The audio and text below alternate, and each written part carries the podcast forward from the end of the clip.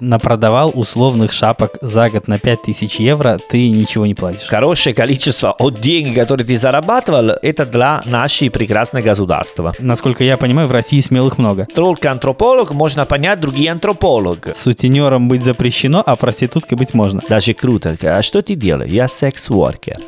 Привет, меня зовут Сергей Нестер. А меня зовут Винченцо Сантору. И вы слушаете подкаст «Давай спросим у итальянца». Давай. Серджио, давай. Скажи мне, пожалуйста, вот такой вопрос. Насколько в Италии популярны попытки заработать на собственном хобби? Люди пытаются это делать? Да, Серджио, да. Особенно последние два года. Как всегда. Даже устал сказать последние два года.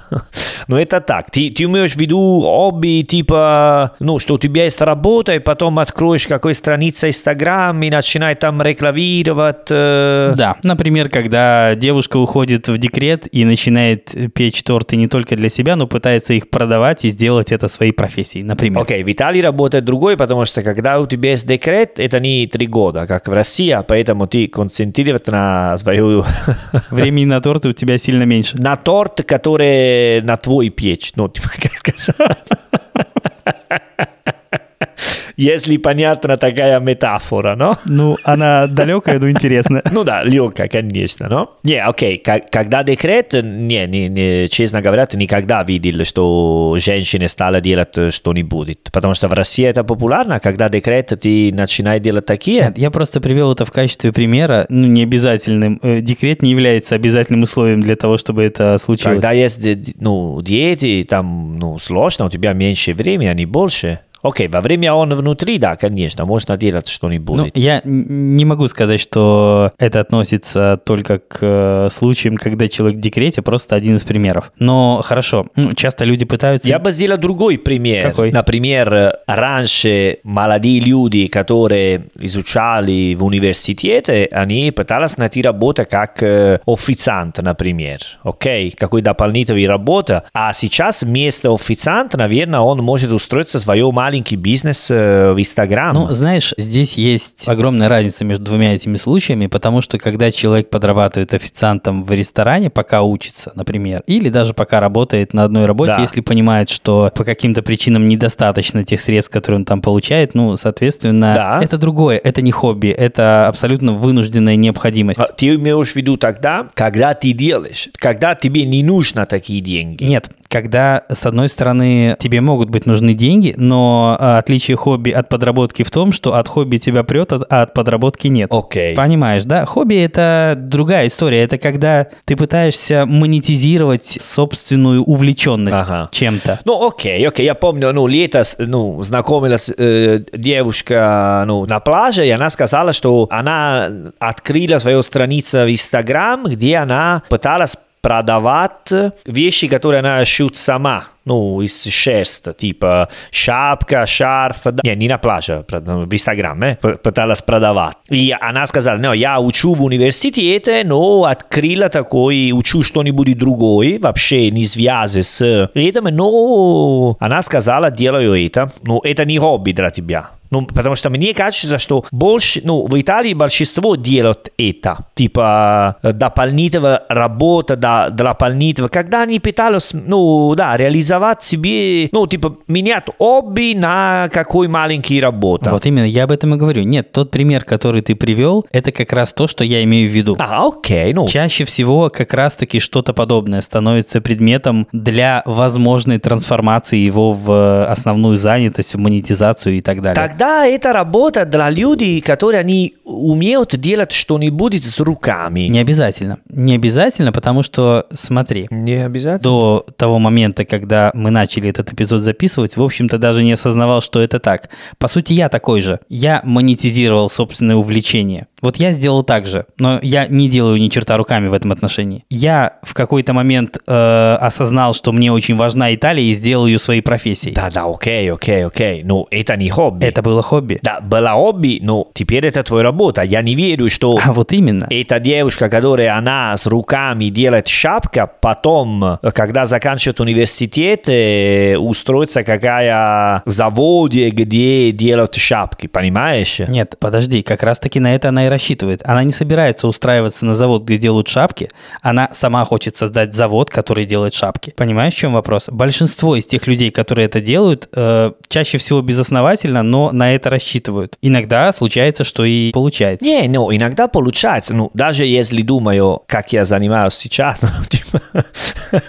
ну, и, и, идея такая, понимаю, но если говорим, думаю, что есть разница между людьми, которые просто не хотят монетизировать что-нибудь, как они умеют, и люди, когда концентрируют на, на себе, на что они умеют делать, и это будет новая работа. Потому что сколько можно зарабатывать, если ты делаешь торт во время декрета, понимаешь? Это хобби. Да, но во время декрета может быть, собственно, попытка реализована это делать. Я говорю о декрете, как, потому что, ну, это, по крайней мере, какой-то период особенный, когда, ну, окей, понятно, что для многих декрет это сильно более тяжелая история, как нельзя называть декретом временем, когда человек э, стал свободнее. Ну, для некоторых да. Ну, да, да. Ну, для некоторых нет, понятно. Я имею в виду какой-то период, который позволяет им, помимо основной занятости, заняться чем-то еще с попыткой трансформации этого хобби во что-то более существенное. Окей, okay. Это, ну, другая взгляда о ситуации, но тогда я бы сказал, что, что да, очень много теперь пытается реализовать себе в такой манере. Да. Ты сказал, что в Италии это стало популярно в последних два года. Да. В России это стало популярно, блин, десять лет назад, а не два. Ну, я говорю в Италии, потому что, наверное, люди думали о такой возможности, потому что они сидели дома и видели, что в Инстаграм можно начинать работать и не только смотреть, окей, okay. Последние два года, потому что это было время пандемии, но уже пять-шесть лет, наверное. Просто последние два года все, ну, знаешь, если был тренер, который работал, в, ну, персонал-тренер работал в тренажер-зал, закрыл тренажер-зал, и он стал продавать свой урок в интернет, ну, через Инстаграм. Поэтому сейчас это просто все пытаются делать. Ну, раньше поменьше, ну, конечно, это процесс, не знаю, если начал десять лет назад, но точно пять-шесть, это да, бесспорно. Это новое будущее. И это неплохо. Но просто я, знаешь, когда я сижу в Инстаграм и смотрю рил, когда там они показывают мне, ну, какая женщина, которая двигается попа на плаже, ну, потому что, не знаю, алгоритм, зачем делать так. Это очень уместная ремарка, да. Я не знаю, я не знаю, почему мне это показывают, да. Давай говорим так. Между попой и сиськи там иногда бывает, что есть такие рил, мужчины и женщины, которые они говорят, типа, ну, обычно такой, я сейчас э, зарабатываю дома, если ты хочешь делать как я, иди в био, и там я все тебе объясняю. Или другая говорят, я потерял работу, чувствовал себя плохо, несчастливо, но сейчас зарабатываю через мой аккаунт, если хочешь, я тебе объясняю как. Скажу на этой странице, и там есть сто пятьдесят фолловеров, и мне сразу, не знаю, если ошибаюсь, но сразу я тебе не верю, если такая реклама. Не знаю, если честно или нет, наверное, ты очень хороший и так делаешь, но и тоже в Инстаграм очень много в Италии, не знаю, в России, они рекламируют, как зарабатывать деньги. Да. Прямо не как найти работу, но прямо как зарабатывать деньги и ничего не делать. И я чувствую... Это другое. Это другое. И я чувствую, это очень вульгарно. Ну, конечно, все чувствуют это абсолютно так же. А, хорошо. Я подумал, это что... не нравится никому, поверь. Вот здесь ты не один. Это не как с палками для трекинга. А, слава богу, я говорю, что не буду на этот подкаст, и ты мне говоришь, да, Винченцо, это прямо так. Ты абсолютно прав. Вот в этот раз я не готов противопоставить тебе ничего, это так. А, окей, спасибо, Серджио. Можно, окей, э, для сегодня все, а престо... Я счастлива. Пойдем, пойдем отметим это. А, в, в России тоже бывает, да, такие? В России это не менее распространено, чем в Италии, поверь, абсолютно так же. И это бесит всех точно так же. Ну, и что интересно, что все лицо, такие люди, ты даже не один евро бы дал этот человек. А тем не менее, иногда им что-то достается. У нас их называют инфо-цыгане. Инфо-цыгане. Это очень хорошо. Это прямо отдельная формулировка, которая... В Италии, если ты говоришь инфо-цыгане на, не знаю, телевизоре, тебе будет сидеть на тюрьме десять лет сейчас за все такой politically correct. А, а в России, слава богу, ты можешь говорить инфо-цыгане. В России ты можешь так говорить. Нет, ты знаешь, это абсолютно новояз, такого выражения не существовало, но мне кажется, еще лет э, 10 десять назад его просто не было, а сейчас все знают, кто это. Удивительно. Ну да, инфо-цыгане, можно сказать. Можно, абсолютно, так, так их и называют. Круто. Интересно, а? Интересно, никакой просто... Вот знаешь, что я хотел спросить? Вот мне кажется, что в России сейчас, ну сейчас, наверное, последних лет десять, популярна такая форма дауншифтинга, когда человек работает, работает в здоровенной корпорации, да. а работает э, достаточно успешно, делает карьеру, а потом в какой-то момент у него что-то включается, и он идет печь пироги по рецепту своей бабушки. Ну, понимаешь, это что-то, что я бы называл прямо дауншифтингом в чистом виде. И иногда это успешно, иногда вообще не успешно, иногда это конец карьеры, иногда новый взлет. Бывает по-разному. Насколько эта ситуация, ты считаешь, возможно в Италии вот сегодня? Человек готов бросить карьеру и пойти пиццу печь? Или не готов? Ну, насколько эти случаи вообще часты? Вот я считаю, что в России это достаточно часто. Ну, смотри, да, конечно, в Италии это...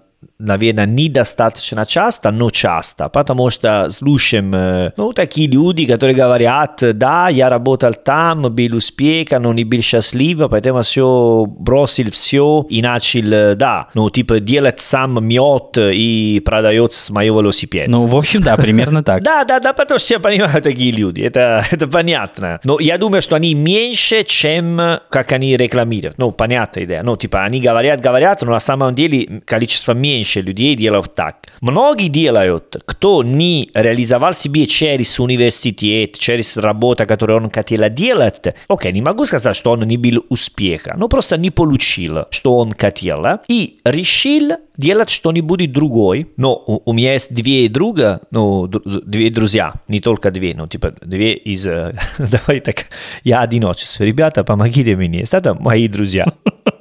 У меня всего два друга, мне надо четыре. Да, у меня только свои друга, и, и оба решили пойти жить далеко от меня. Поэтому... Не, серьезно, у меня есть, типа, две друга антрополог. Окей? Ну, не окей, ну ладно. Почему? Это не окей, это антрополог. Никто не скажет, что антрополог это окей. Нет, шутка, конечно, окей. Ну, они заканчивают университет антропология, окей? Ладно, шутка. Нет, блин, под... какая проблема с антропологией? Э... Проблема, вот, честно говоря, никогда не мог понять людей, которые, эх, пойду, я стану антропологом. Для меня это какой-то бессмысленный подвиг, но... Ну, потому что, вот, антроп... что, что делает антрополог? Он э, понимает людей, а ты не можешь понимать антрополог. Это какая асиома, знаешь, типа, такая ситуация кафкана, ну, типа... То есть это нормально, что я его не понимаю, а он меня понимает? Это нормально, что ты не можешь понять антрополог. Антрополог, потому что только антрополог можно понять другие антропологи.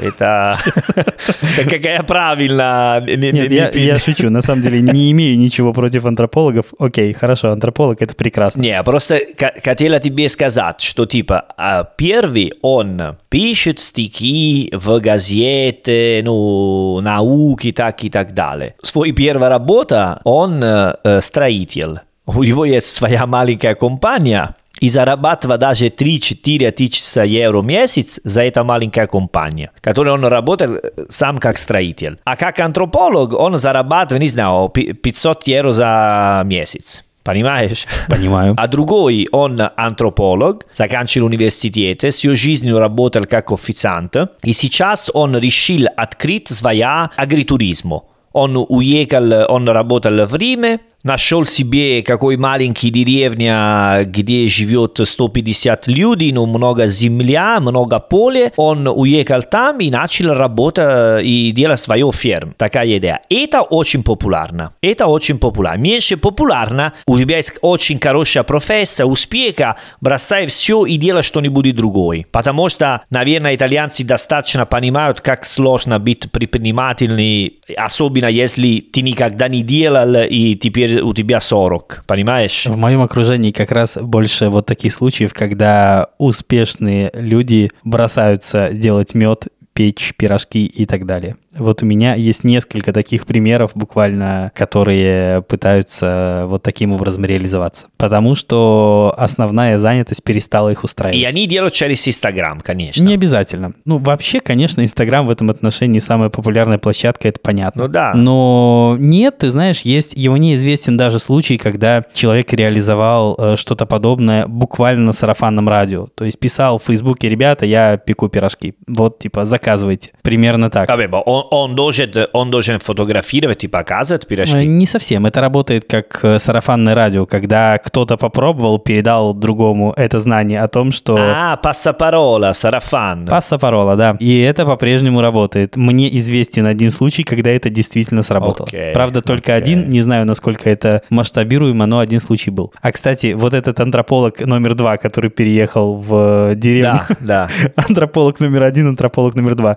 Давай назовем их именами. Как их зовут? Филиппо, мой очень хороший друг. Он тоже, помнишь, мы записывали... А, тот Филиппо, с которым мы подкаст записывали. Да, который подкаст. А, прекрасно. Да, да, да, Я да, не знал, да. что он антрополог, кстати. Он антрополог, да, да, да. Очень, он, он очень хороший. Никогда работал как антрополог, но он путешествовал в Бразилии, делал несколько проектов, но он всегда любил такая идея, ну, другая идея жизни, ну, типа, не в городе, но за городом делать все руками, он умеет, типа, организовать э, животные, ну, это, это, это круто. Хорошо, э? а что в итоге стало с этой идеей? Она реализовалась все-таки или не очень? Ну, ты как оцениваешь, это провал или нет? Не, он давно мне говорил об этом, но... Он не богатый, он вообще не, никакие деньги, поэтому для найти место, деревня, поле нужно время. Поэтому он сначала искал хорошее место, ну, типа хорошая деревня, не очень далеко от Рима, от аэропорта, понимаешь, потому что он представляет, что через несколько лет люди могут пойти там, ну, спать, жить, есть, ну, как настоящий агритуризм, ну, маленький, можно сказать, как маленькая, ну, знаешь, такие, ла, ла коммуне, ну, идея, где люди живут вместе, все делают, ну, коммунисты, как в России, типа, раньше, типа, колхоз, как сказать, да, типа. Колхоз, да. ну, да, я понимаю, о чем. Вот, он это хотел реализовать, и он начал свой проект, потому что он нашел один старый бабушка и дедушка, которые живут в этом деревне, у кого есть много поля, но они не могут сам организовать там работу, и ему жалко, что никто делает ничего в этом поле. И поэтому они разговаривали с моим другом, с Филиппо, и они сказали, если ты хочешь реализовать эту, мы тебе даем наши поле, ну, никакая бумага, просто ты можешь делать, что хочешь, делать поле, рожать овощи, что хочешь, чувак, типа. Более-менее такая разговор. Что, что? Рожать овощи. Рожать, ну, как, потому что забил глаголом. Прости, я опять троллю твой русский, хотя мой итальянский хуже, чем твой русский. Я, не, я просто забил слово, типа, рожать, когда не детей, но... Выращивать. А, выращивать, вот. Выращивать, да. Выращивать, типа... Хорошо, вот ты сказал, что никакой бумаги, ничего. В общем, понятно. Наверное, нет, да, наверное, ну, нет. Смотри, насколько мне понятна ситуация в России, вот когда люди, ну, пытаются в таких кустарных условиях печь, ну, если опять вернемся, к примеру, с тортами, они понятнее. А люди, когда пекут торты, они не получают никаких лицензий, никак это не оформляют, но, понятно, все это дело ага. делается очень так кустарно во всех смыслах. Да. Никто это не контролирует, не проверяет и тому подобное. По крайней мере, насколько мне известно. А как ситуация с этим в Италии обстоит? Если кто-то вдруг решит печь торты дома, ему дадут по шапке быстро за это или ничего не будет? Да, смотри, сколько денег ты зарабатываешь. Ну, а кто это контролирует, когда непонятно, ты нигде даже не, не афишируешь этот проект? Никого тебе контролировать, но если тебе они контролировать, потом будет проблема. Но в Италии, например, если не ошибается, до пять тысяч евро тебе не надо платить никакая налога. А у меня другой вопрос. Понятно, что когда речь идет о вязаных шапках, здесь, ну, по крайней мере, э, качество этих изделий, а если человек не аллергик или какой-нибудь такой уникальный случай, ничего... А, в такой смысле ты говоришь? Я именно о том, что кто-то же должен, наверное, контролировать, что продает этот человек. Ну, окей, Серджио, типа, например, если, если мне нужен торт... в Италию. Я не, не ищу в Инстаграм, кто делает торт дома. А в России это очень частая практика, насколько мне известно. Ну, я бы... Ну, потому что... Прямо за этого. Потому что я не знаю, что там есть, как он, он делает и так далее. Я тоже не знаю. И я тоже не покупаю так же, как ты. Но поскольку я понимаю, что этих людей в Инстаграме огромное количество, вероятно, кто-то это покупает. А значит, это все употребляется. Ну, тогда значит, что ты смелый человек. Насколько я понимаю, в России смелых много. Да. согласен. Мы смелые люди. Ну да. Но я не смелый, поэтому не покупаю. А смелые есть, и они покупают. Не, окей, один факт. Если ты мне говоришь, типа, ну не знаю, моя сестра делает торт, типа, ну, типа, или мой лучший друг делает торт, окей. Mm-hmm. Но представляешь, что ты организовываешь, типа, вечеринка для, ну не знаю, для Никита, приглашаешь все детей из школы, и ты покупаешь торт из один чувак, который делал в Инстаграм. Думаю, что это опасно немножко, но... Конечно, я так не сделаю. Не, ну, представляешь, человек, который делает так, ну, это немножко, ну, потому что... А теперь сейчас дети, есть, ну, много аллергии на все. Раньше, конечно, двадцать лет назад ты был в ресторан, и, и там не написали ингредиенты, не, не писали, какая аллергия и так далее. Но это хотя бы ресторан. Я понимаю, что ресторан кто-то может проконтролировать, зайти и посмотреть, да, да, насколько там санитарные условия хороши и так далее. Здесь же нет. Прямо это я говорю, что даже в ресторан они пытаются контролировать и не всегда контролируют. Ну, представляешь, дома, если ты делаешь прямо дома. Просто мне кажется, что вот эта история с...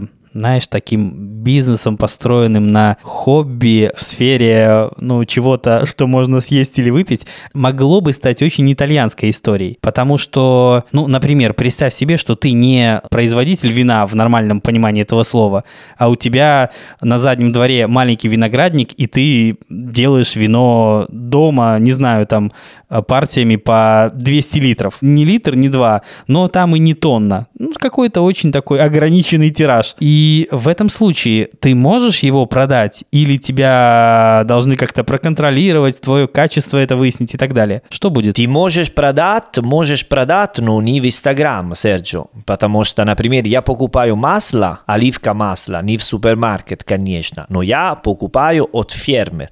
У меня есть мой друг, который знает фермер, поэтому, когда мне нужно масло, я говорю мой друг: «Эй, Дуранте, мне нужно пять литров». Он живет так, говорит: «Окей, через дай мне бутылка, через э, неделю тебе дают». Вот так. Я не знаю. Как его зовут? Дуранте. Это очень странное имя, нет? Наверное, это э, э, сокращенное имя, это Данте. Знаешь Данте Алигьери? Слышишь, да, конечно? Знаю, но никогда не слышал такого имени, которое на русский переводится как «во время», во время, да, как, да, во время во того времени, как. Да, но имя Данте, настоящее имя Данте, это Дуранте. Да ты что? Да, ты что, да. Ну, ты представляешь? Открыл мне глаза на итальянские имена. Да, да, да, да, да. Вот, поэтому... Ну, и, и даже существует прямо имя Данте, просто Данте, окей? Ну, типа... Ну, я думал, что это оно и есть. Да, да, ну, Данте Алигьери, Дуранте Алигьери, да, да, да. Да, извини, я тебя перебил, очень интересно было узнать. И ты звонишь ему и говоришь, э, в общем, приеду за маслом. Да, приеду за масло, и он мне дает масло. Я не контролирую, я не знаю, но я верю. Но идея, что... это масло. Там нечему портиться. Ты об этом, что особо sí, рисков sí. нет. Там рисков нет, потому что он долго уже делал. И мы верим. Но, например, делать лимончелло или граппа, это запрещено. Если ты делаешь... Ну, потому что это алкогольные продукты. Потому что это алкогольные, это опасно. Но если ты делаешь, и ты сам пьешь, это одно и то же. Но это другая история. Но если ты хочешь пытаться продавать, это супер невозможно. Запрещили. Потому что нужно сертификат и все это тогда устроиться. Поэтому, что ты мне сказал, что т- такая идея очень итальянская, что ты делаешь что-нибудь, готовишь что-нибудь, ну да, как идея, да, но по факту у нас есть миллион разных законов и правильных поэтов. По этому смысле. Я просто хочу понять, есть ли какое-то особое отношение государства. Я понимаю, да, когда ты акцентируешь внимание на том, опасно это не опасно, ты говоришь о том, о контроле со стороны потребителей, да, условно да. говоря. Когда у меня был бар, извини, mm-hmm. когда у меня был бар, я дома, мы всегда пили э, лимончелло от моей бабушки, но в бар я не, не мог продавать лимончелло от моей бабушки, потому что там никакая бумага. Но вот скажи, насколько меня интересует именно отношение государства государства к таким маленьким кустарным производствам. Если ты решил делать э, вино на заднем дворе, или ты решил делать мед, где у тебя там три улья, и ты хочешь его продавать, потому что, ну, ты решил, что это дело твоей жизни, и ты не хочешь трансформировать его во что-то большее, ну, в большое производство. Тебе дадут эту возможность или нет? Государство. Государство, если приедет государство, значит, что ты трансформировать уже на что-нибудь. Потому что ты можешь делать что-нибудь, маленькая продукция, мало штуки и так далее. Ну, и ты можешь продавать на какой маркет, маленькие рынки, сезонные рынки и так далее. Но тебе нужно все бумаги. Невозможно делать... Ну, типа, государство не говорят, окей, это мало, тебе никакая бумага нужна. Потому что, когда еда, там нужно все проверить. Другая история, другая история, если ты делаешь, ничего не скажешь и продается. Но если есть какая проблема, думаю, что это будет очень серьезно потом. Не шутка. Хорошо, давай так. Если бы у нашего персонажа, реально существующего Дуранте, да, было бы не производство масла, а, предположим, он бы делал деревянных кукол, как папа Карло. Что он делал, извини? Деревянных кукол, ну, как Буратино. А, Буратино, да-да. Ну, да, например. Да, и да, да, решил, да. что, собственно, будет продавать их какими-то ограниченными тиражами. Вот что он должен сделать для того, чтобы их продавать? Его будет кто-то контролировать, он может их как-то... Окей, okay. Другая история, если будет контролировать или нет. Это, ну, потому что мы не знаем, если будет или нет контролировать. Но, в принципе, когда, каждый раз, когда ты хочешь продавать что не будет, тебе нужна партита ай ви а. А, тебе нужно зарегистрироваться как... Любая, даже один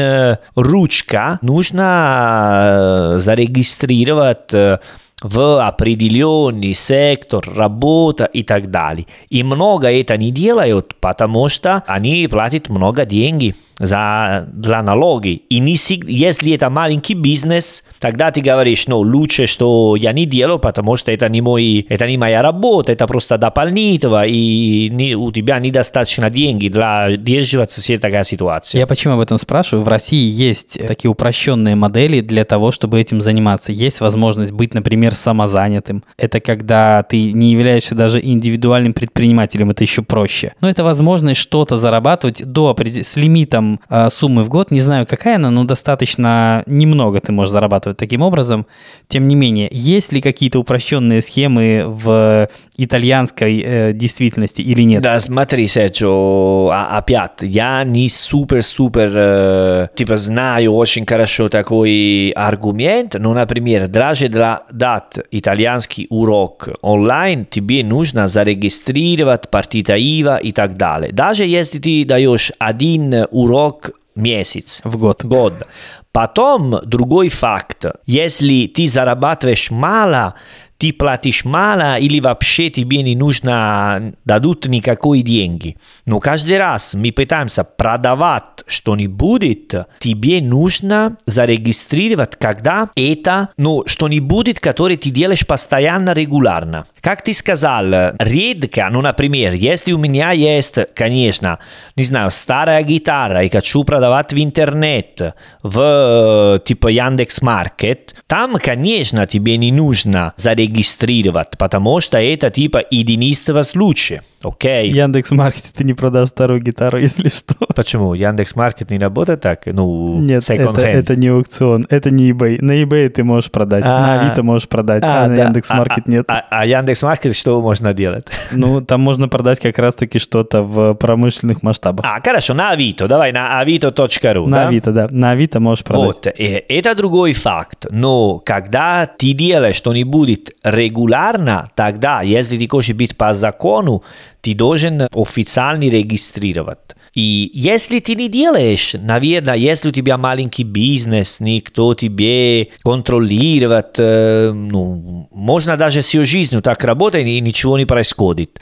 Ну, а кто знает? Ну, если... Ну, а если ты... Давай более примитивный пример. Да. Если ты условный Дуранте, кто-нибудь, кто выращивает, предположим, морковку у себя в огороде, да, и он продает ее каждый год, он должен как-то оформить свою работу? Что в этом случае с ним происходит? Не, не, ну это ничего происходит, потому что у тебя есть масло, ты делаешь масло, и никто не знает, что ты продаешь такое масло, потому что у тебя нет рынок, ну, ты просто продаешь через, ну, сарафан, ну, пассапарола, как э, мы сказали раньше. Mm-hmm. Даже в Италии есть, не знаю, если ты видели иногда на дороге, на улице, есть такой, ну, фермы, которые говорят здесь, э, ну, особенно это бывает, когда ты пойдешь за городом, и направо или налево дорога, ты можешь сказать, здесь э, сыр, ну, продаем наши продукты, знаешь, так, такие. Ну, иногда, ну, часто-часто бывает, что они просто продаются, что у них есть.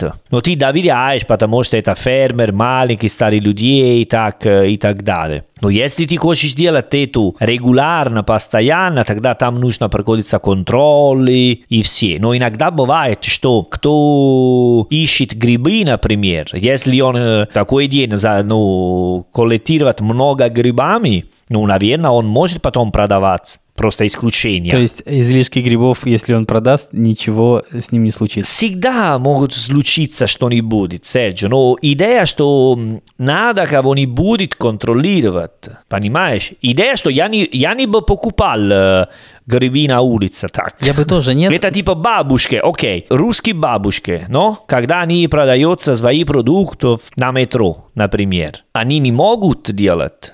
Типа это легальный? Не могут? Ну, конечно, не могут. Конечно, не могут. Но они это делают, и я так понимаю, что все просто закрывают на это глаза. Вот так. А много бывает так в Италии. Все закрывают глаза. Ну, ты знаешь, когда мы говорим о таких мелких продажах собственно ручно выращенных продуктов, например, тогда все, ну, сильно как-то проще. Но если мы говорим о каком-то более тиражном бизнесе, вот, например, если бы эти... Ну, знаешь, в России много мелких бизнесов, построенных на творчестве. Например, когда люди делают какой-то очень узкий перечень изделий, ну, как те же там вязаные перчатки, рукавички или что-нибудь в этом роде, и продают их достаточно большими тиражами. Или какие-нибудь чехлы для ноутбуков. Ну, понятно. И да. Продают их, на самом деле, достаточно большими тиражами. И я подозреваю, что это вообще никак не регламентируется абсолютно. Этот бизнес есть, но никак не задекларирован с точки зрения государства. В Италии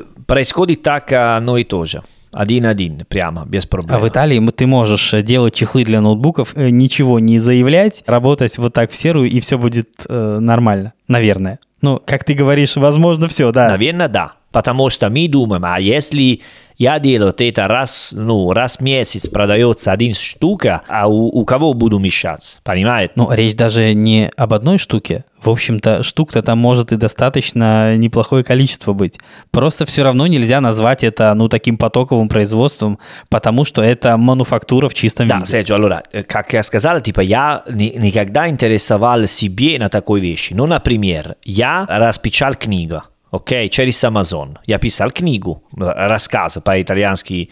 Ну, ну окей, okay, ты прекрасно знаешь, что я делал. Да, давай, для тех, кто не знает, э, мой дорогой коллега написал целых две книги на итальянском, поэтому... Вот, поэтому, если вы говорите по-итальянски, можно покупать. Можно покупать. Да, и скажите, если вам понравилось, самое важное. Ну, кроме этой ситуации, мои книги в Amazon, а я за эти книги в Amazon плачу налоги. Сначала Amazon. Цена в Amazon это там семь долларов, а я получу, не знаю, один-полтора. Ну, Amazon в этом случае не, не, не берет налоги. Amazon берет свою часть как... Ну, свою часть. Ну, и да, да, вот. А потом за, типа, один евро за книгу, которую я получу, я должен платить налоги. Даже если я продается, серьезно, очень мало книг. Типа, когда хорошо пять в месяц, но не каждый месяц, понимаешь, такая идея. И даже в этом, что это не официальная работа, я должен платить налоги. Хорошо, а человек, который вязал бы шапки, стал бы их платить в Италии? Это, это как книга, это как книга. Надо платить налоги на каждую ситуацию. Потом... А он делает это на самом деле?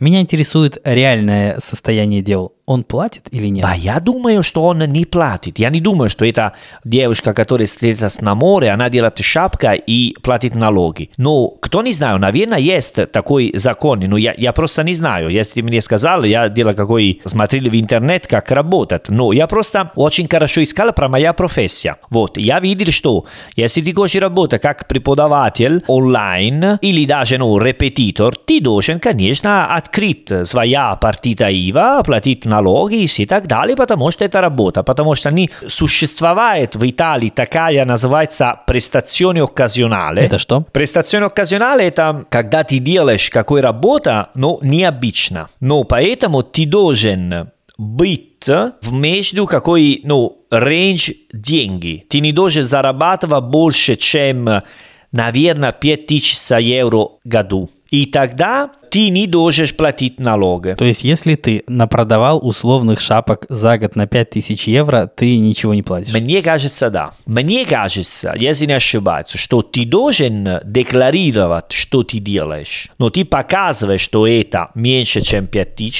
и поэтому ты не платишь. Но все равно тебе надо сказать. Ты не можешь просто ничего не делать. Другой вещи, если ты просто делаешь и не скажешь, окей? Потому что потом люди, ну, давай говорим, типа, я делаю объявление в интернет, ну, в Инстаграм, что я делаю шапки, и они стоят пятьдесят евро, окей. А потом это сложно, что люди, ну, типа, кто проверит налоги, приходит к тебе и ищет, ну, знаешь, они должны, не знаю, сказать, например, ну, типа фильм, ну, типа кино, что они говорят, да, я хочу шапка, давай встретиться, и во время он тебе дает деньги, говорят, а, я не хотела шапка, я из налоги. Это называется контрольная закупка. Да, интересно говорить об этом в контексте вязаной шапки. Ну да. Это смешно. Да, поэтому никакой, никакие из налоги организовать все такое время, потерять время, энергия и деньги для один девушка в Салерно, которая делает такую работу, понимаешь? Поэтому это всегда сложно потом показывать, что он точно так делает и как, потому что только объявление, он может сказать, да, я хотела, но никто меня не покупал, и что вы хотите, окей? Такая идея. Если, например, я бы, бы хотела взять м- м- моя книга и отдать какая книжный магазин, но, например, я не могу делать, потому что, ну, должно делать все по закону, Amazon должен отдать, ну, понимаешь, это все регламентировали в Италию. Поэтому я думаю просто, что люди, которые делают что-нибудь руками, они, скорее всего, ничего не платят и просто ничего не делают. Но если ты начинаешь пойти какой рынок, какой мероприятно, тогда думаю, что есть какой закон, определенный закон, что регламентировать это, и тебе говорят, до такая цифра ничего не платишь. После этого ты начинаешь платить, потому что это оказалось как работа. Одним словом, ты мягко намекаешь на то, что если ты не высовываешься и не светишься, в общем, делай, что хочешь. Ну да, более-менее, да. Это, ну... А в России ты, ну, если ты работаешь как артизан, ты должен платить сразу или есть какой момент? Я знаю, что есть вот этот закон о самозанятости, скорее всего, именно он должен вот покрывать нужды тех людей, которые собираются зарабатывать вот таким мелким хобби, скорее всего, это будет самозанятость. Я никогда так не работал, я не знаю деталей, что именно из себя это представляет, но, скорее всего, речь будет идти именно об этом, о самозанятости. Там будет просто зафиксирована какая-то годовая выручка, которую ты можешь получить. Угу. Не знаю, как там с налогообложением, наверное, ты должен что-то платить, вот этого я сам не знаю, честно говоря. Это какая-то разовый платеж, или это платеж, который рассчитывается, исходя из твоих продаж, вот это я не знаю. Но я знаю, что большинство людей, которые пытаются зарабатывать такими мелкими хобби, вроде вязания, изготовления чего-нибудь, да, они чаще всего ориентированы не на рынок внутренний, не на рынок России, а на внешний, потому что э, зарплаты в России относительно низкие, и рассчитывать на местные покупателей, наверное, не всегда целесообразно. Люди делают, ну и кроме того, все-таки такие рукодельные штуки, они больше ценятся за пределами России, поэтому чаще всего, насколько мне известно, люди, которые зарабатывают таким образом, они изначально нацеливаются на ту же Италию, Америку и прочие, и прочие, прочие страны. Не рассчитывают на внутренний рынок. Чаще всего это так работает. Хорошо, хорошо, понятно. Хорошо, а если, ну а есть какие-то физические ярмарки для тех людей, которые решают продавать что-то подобное, ну, вот так физически? Ты можешь с этими шапками выйти на какой-то местный... Да, да, да, да, я об этом говорил, да, есть такой, типа, альтернативный рынок, обычно бывает, ну, знаешь, когда есть такие вечеринки... Вечеринки вязателей шапок? Не, ну, как, знаешь, что в Италии есть такие места, которые мы говорим, центр социале. ну, социальный центр. Социальный центр. Да, где, ну, ты в Риме, наверное, видели, которые, это типа, была типа пустая дом, приехали ребята, оккупировали, ну, типа сквот, но? И потом там они организовали книжный магазин, они организовали курс для детей, там есть какая, ну, какие люди, которые делают сам руками, ну, как шапка, шарф, кто делает одежды и так далее. И они могут организовать, типа, называется «Меркато эко и солидаре», ну, типа рынок, не знаю, как правильный и солидарность, не знаю, как, как переводить такая идея, ну, где все делят руками, никто убил никакой человек во время дела своего продукта, указывали все и так далее, и он продается, это, это продукты. Они там никогда, ну, дают тебе чек или, или другой. Но учитывая то, каким образом они это организовали, если мы говорим о том, что все это выросло из квота, тогда ясно, что дальше все будет так же. Да, да, да. Методы примерно понятны. Да, но тоже есть такое, другие места, где они организовывают в площади, в городе, много раз ты можешь найти особенно туристические места, которые они продаются и так далее. И у них есть другой закон, но для продавать на улице, конечно, ты должен платить налоги. Серджо, в Италии, наверное, по всему миру это работает так. Каждый раз, который ты пытаешься зарабатывать деньги, хорошее количество от денег, которые ты зарабатывал, это для нашей прекрасной государства. Как везде. Как везде. Поэтому, да, это так. Если ты делаешь и ничего не платит, это твое решение. Но точно, если ты начинаешь спрашивать, у кого надо платить, сколько надо платить, не переживаешь. Они будут тебе сказать, что, что ты делаешь, должен платить кого-нибудь. Наверное, не так много, как настоящую работу, наверное, какая определенная сумма, маленькая ты делаешь, но точно надо платить. Если ты не платишь, просто потому что ты считаешь так, или это сквот, или ты, типа, смели россияне, которые... Но я думаю, что, кстати, вот такая история, как сквот, где что-то продается, в Италии сильно более реалистичен, чем в России. Ну, ну да. В России как раз-таки вряд ли это прокатит. Наверное, наверное. Не, все работы ты должен платить. Все, все работы надо платить налоги. Только если ты работаешь как проститута, не должен платить налоги, потому что что по закону ты не можешь быть проститута в Италии. Когда ты говоришь «ты», в этом контексте это звучит очень странно. Но ты, ты, но по-итальянски звучит «se tu vuoi fare la prostituta», типа вообще, окей, okay? Типа такая идея. Но... Да нет, просто когда ты разговариваешь со мной, мне, мне странно это слышать. А бе, ну, Серджо, не знаю, если у тебя есть такое желание, я, ну, есть люди, которые утром работают в офисе и вечером работают как э, мистрес, как госпожа. Например. Поэтому э, я тебе говорю, если ты, не знаю, у тебя есть свободное время, субботу и воскресенье, и ты не знаешь, как дополнительно работать, и хочешь начинать работать как проститута. Вот, пожалуйста. Вот, пожалуйста, Серджо, э, знай, что в Италии не надо платить налоги, потому что это нелегально. Но я все равно буду твой друг. Окей, okay, без проблем. Что бы ни случилось. Не, наверное, наверное, в, в Италии есть такой интересный закон. Это не, запрещ... это не запрещили быть проститута.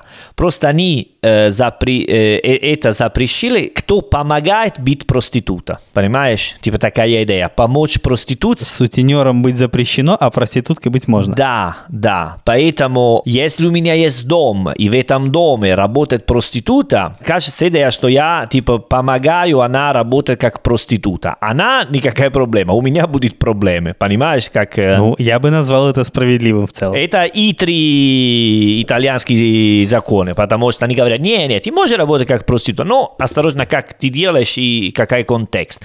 Поэтому такая идея. Ну, даже в такой случае, вот, в принципе, надо платить что-нибудь. Вот знаешь, мне кажется, что если в России у кого-то возникнет мысль, окей, начну-ка я печь торты или начну-ка я, как мы уже говорили сто раз в этом эпизоде, да, вязать шапки или варежки на заказ, да, скорее всего, первым каким-то каналом дистрибуции, который э, будет выбран, будет либо, либо Инстаграм, либо какая-то площадка в интернет, которая, да, собственно, да, работает, конечно, с подобным товаром, условно говоря. А в Италии люди будут думать точно так же? Или они будут пытаться офлайн это продвинуть? Мне почему-то кажется, что в Италии офлайн будет слишком... Ну, вернее, в Италии офлайн будет более популярен, чем в России в этом контексте. Allora, я покупаю масло от чувака, который живет в деревне, у его шестьдесят, наверное. Эта девушка, она открыла себе страницу в Инстаграм, конечно. Новые поколения, они пытаются через Инстаграм. Без, ну, точно сто процентов. Так, через Инстаграм, если ты молодой. То есть она не будет пытаться продавать это соседям и людям, которые живут в какой-то пешей доступности? Ну, а, а, она могут сказать друзьям, через друзьям, смотри, я делаю это, это и так далее. Но она все равно хочет показывать свои продукты, потому что она чувствует прикольно эту. Я не считаю, что большая разница между, не знаю, если ты делаешь шапку или торт. Сейчас все равно все идет через Инстаграм. Поэтому даже если ты делаешь что-нибудь, ты хочешь показывать, что ты делаешь что-нибудь прикольно. Поэтому думаю, что сто процентов через Инстаграм. Помнишь, мы с тобой говорили о таком вопросе, что... И, извини, последний раз за проститута, но даже проституты, они рекламировали себе через Инстаграм, извини, поэтому... Ну, мне кажется, что даже более естественно, чем торт. Да, ну и потом, Серджио, если ты... У тебя есть такая идея, что выходной хочешь работать так... Твои страницы уже есть много фолловеров. Ты навязываешь мне эту идею. Тебе получится. Я не очень понял, почему ты решил, что я в этом заинтересован, потому что ты предлагаешь мне это уже несколько раз. А не знаю, Серджио, просто... Ты нашел нишу интересную. Я, короче, психолог. Я читаю мысли людей. Хочу, что ты реализовал себе сто процентов. Судя по тому, что ты сказал, ранее ответственность для тебя сильно выше, чем для меня. Так что будь осторожен, дружок. Но знаешь, что, как говорят, такая шутка, если мы используем всю силу наших мозгов, знаешь, ну, даже мемы есть на такой, нет? Есть, бывает, но что происходит, если мы бы использовали, то... А я вижу это, что ты не используешь всю твою силу, Серджио. И ты прям всерьез считаешь, что это правильный совет. Поэтому хочу дать тебе какая выход. Ну, кроме того, слушай, давай так. А, а потом, честно говоря, сейчас в Италии мы больше не говорим проститута, но говорим секс-воркер. Видишь, как чувствуешь вообще другое слово? Интересно. Секс-воркер. Э? Это еще интереснее звучит, если вспомнить тему нашего подкаста. Даже круто. А что ты делаешь? Я секс-воркер. Хорошо. На сегодня все. Нет, шутки. На сегодня, на сегодня все. Нет, на сегодня не все. Подожди. Серьезно, я думаю, что что я тебе рассказал про Италию, это работа одной и той же России, что потому что даже в России все, которое ты хочешь делать, надо платить за этого. Нельзя, что ты делаешь бесплатно, ну типа или не платишь налоги. Но очень большая разница, например, есть такие, можно сказать, не зона, ну где все возможно. Например, я помню, что в Италии были какие украинский рынок, где, ну, типа, люди из Украины встретились в воскресенье утром и продавали друг другу вещи из Украины, ну, которые они привезли из Украины, но... Я видел такое, да. Ты видел такое? Да, я видел. Я же тебе, помнишь, недавно говорил, в Риме на пьяцца Горбателло такой был. Да, да, да. И, и, и там, конечно, никакой закона есть. Абсолютно никакого. Вообще не было похоже на то, что там есть хоть какой-нибудь закон. Это все украины, которые доверяли друг другу. Да, да, да, да. Итальянцы не могут делать так. Если итальянцы делают так, они платят налоги, все организовали, идут в этом площадь в определенное время и так далее. Думаю, в России тоже бывает. Например, не знаю, ты, ты видели типа итальянский рынок, где все итальянские диаспора продаются друг другом пармиджано, ачето бальсамико на площадь Восстания, да, например. Да, это было бы интересно. Я представляю, знаешь, как итальянцы подъезжают на таких э, небольших микроавтобусах, выгружают оттуда пармезан и начинают его друг перед другом нахваливать. Да, это было бы очень интересно. Горгонзола и спагетти. Не, ну потому что, смотри, смешно это, кроме что, когда я жил в России, там были какие-то итальянцы, которые пытались мне продавать итальянские продукты. Иногда они говорили, у меня есть друг, который есть настоящий сыр, так и так далее. Они пытались, типа, продавать. Я никогда не покупал, но не знаю, как они делали, но они делали. особенно когда Россия, ну, начали санкции, поэтому было сложно найти продуктов и так далее. Не знаю, если был, ну, сам посол, который... Знаешь, потому что они не контролируют на, на границе, поэтому на чемодан он может... Когда ты говоришь, когда какой... ты говоришь, что в России после санкций стало тяжело найти продукты, это несколько преувеличенно звучит. Да, наверное, то, что я сейчас приду, что санкции почти всегда были, но... Не переживай, продукты у нас остались. Просто в какой-то момент стало меньше пармезана. И то, я бы не сказал, что он пропал. Да, продукты, не, продукты, итальянские продукты, я имею в виду, не продукты вообще. Но, но, итальянские продукты, я имею в виду, конечно. Это важная ремарка, потому что, когда я представляю себе пропали продукты, это какое-то инфернальное зрелище, это другое. Не, не, не, конечно, не, я говорю про итальянские продукты, потому что мы говорили про украинские продукты, итальянский маркет на площадь Восстания, вот, и так далее, поэтому... Краткое содержание предыдущих серий. Ну, ну да, да, да, такая... Такой конспект половины подкаста, примерно. Ну, ну, ну да. А в России, ну, окей, серьезно, типа, а ты знаешь кого-нибудь, который покупает такие торт, которые они сам делают дома? Я никогда не покупал. А, нет, вру, подожди. Я покупал один раз торт, но это не тот случай. Я покупал его у подруги. Ага. То есть мы ее очень хорошо знаем, и понятно, что у меня были абсолютно все причины ей доверять. Окей. Причем покупали мы этот торт просто для того, чтобы ее поддержать. Она, кстати, делает то же самое. Ну да, да, но да. Но мы да. просто его купили не потому, что он был нам нужен. Он вообще нам был не нужен. Мы купили его для того, чтобы она что-то продала.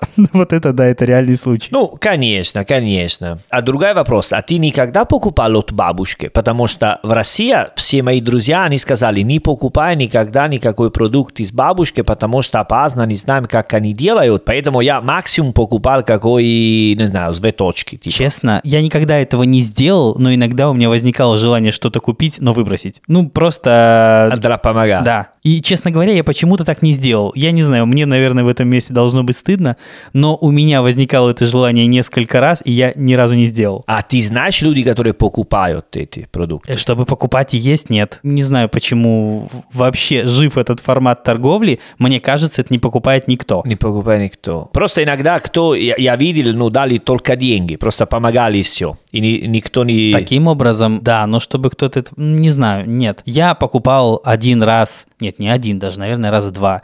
Я покупал яблоки ага. на на таком каком-то стихийном рынке. Буквально этой осенью мы ездили с ребенком на рыбалку, возвращались назад, и там, знаешь, такой вдоль дороги, ну, какое-то подобие рынка. Это не совсем рынок, это какое-то временное что-то. Ну да, да, да. Где да. в ряд несколько бабушек торгуют яблоками, ну, явно из э, своего сада. Их там, ну, несколько, их там десяток где-то было примерно. И да, мы купили килограмм яблок, потому что от нефиг делать, честно говоря. Мы остановились отдохнуть, это было единственное место, куда можно было съехать, ну, с дороги и постоять, и мы вышли из машины размяться и что-то ходили вдоль этих бабушек, они предлагали, предлагали яблоки, и в итоге мы купили. Ну, вот это один из редких случаев, когда я действительно это сделал. А так, да, не хочется. Ты понимаешь, что происхождение этого всего очень такое неизвестно, да? Ты и... переживаешь, ну, потому что можно быть... Типа... Я даже не думаю, что кто-то из наших сверстников особо вообще пользуется этой возможностью, потому что все-таки, ну, ты же понимаешь, да, да, ну, да. не будет никто покупать продукты у людей у метро, ну это, блин, странно. Ну, например, в Италии бывают, я не знаю, если они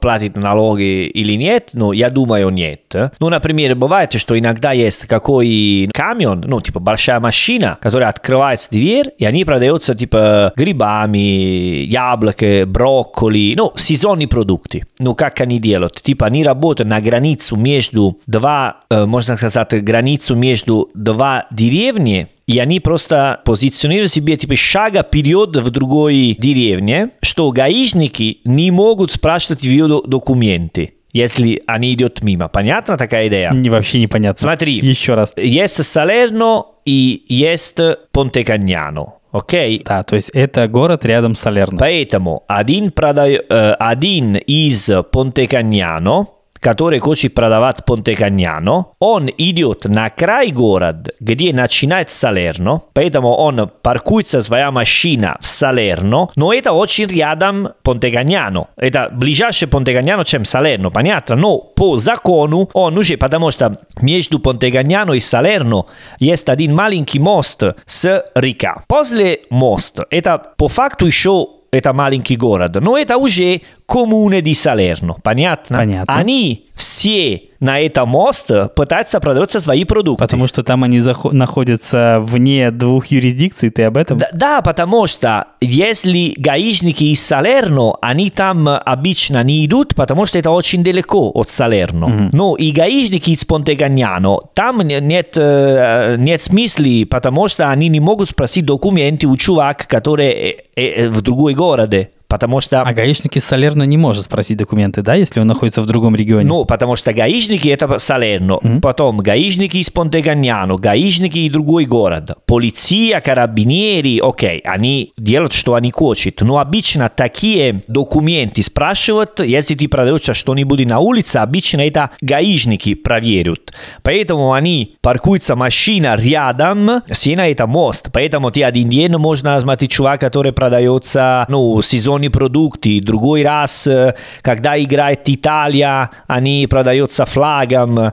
Когда э, Новый год, Рождество, они fireworks, как, ну... Петарды. П- петарды и все такие вещи. Фейерверки, петарды, да, все вот это. Вот, такая идея. Они делают так, и они точно сто процентов нелегальны. Ну, однажды они продаются, не знаю, туалеты бумага, типа. Не, серьезно, все разные продукты, просто что они ищут, что они нашли, там продается. А скажи мне, правильно я понимаю, что в этом контексте гаишниками ты называешь «виджили урбани»? «Виджили урбани», да. Да, да, виджили урбани. Это они, да? Да. А на русском это не гаишник, виджили урбани. Ну, в России эта система устроена несколько иначе, я думаю. Вабе, но это виджили урбани, которые обычно, потому что виджили урбани э, в Италии, они тоже могут контролировать документы в магазин, если ты поставишь э, веранда, ну, рядом твой ресторан, они могут проверить закону и так далее. Ну, у вас это какая-то городская полиция, это что-то другое. У нас гаишник – это фактически подразделение полиции, которое следит за всем на дороге. Ну, то есть это не, не то же самое. Гаишник никогда не будет контролировать столик ресторана, который вынесли на улицу. Вообще нет. Если его не вынесли на проезжую часть, то он не будет этого делать. А, окей. Не, в Италии, окей, окей. Но это виджили урбани. А наоборот, карабинеры, полиция не контролируют такие вещи в Италии. Ну, по-другому работает, да. Другая связь. Окей, ладно, наговорили мы достаточно, я думаю. Да, да, да, да. да, да. О, ну, я, я на это надеюсь. Да, уверен. Может, даже слишком много в некоторых местах. Ну, окей, бывает. Можно, можно резать, если что. Э, если что не будет, если что не будет, которое я сказал, вам не нравится, можно цензурировать меня. Я не буду обидеться. Наоборот, это самое вкусное, мы всегда это оставляем. Твои ляпы прекрасны. Ну, да, спасибо, Серж. Я надеюсь, как и мои. Хорошо. Хорошо? Очень хорошо. Хорошо. Очень хорошо. Отлично. Я рад. Давай, говори то, что я обычно говорю я в конце, и мы пойдем домой. Да ладно, подожди, я уже дома. Ну, я еще нет. Хорошо, ребята, я бы хотел вам сказать, ищите наш проект за хэштег «Живой итальянский». Пожалуйста, если вам понравился этот подкаст, и даже если вам не понравился, все равно оставите пять звездочки и какой коммент, отзывы, потому что это помогает другие люди слушать наши подкасты. И для нас это очень важно, потому что мы верим, это программа, вот, и для нас это очень-очень важно, что много людей могут слушать, и больше людей слушают, мы больше рады, поэтому надеюсь, что вам понравилось, если нет, не скажите, что это неприятно.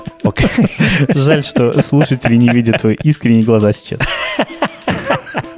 Ищите по хэштегу «Живой итальянский» в Инстаграм, Ютуб, и давайте следовать все наши разные крутые, интересные вещи, которые мы делаем. И не знаю, наверное, для сегодня все, да? Пожалуй, да. На сегодня все. А престо. А престо. Чао, ragazzi.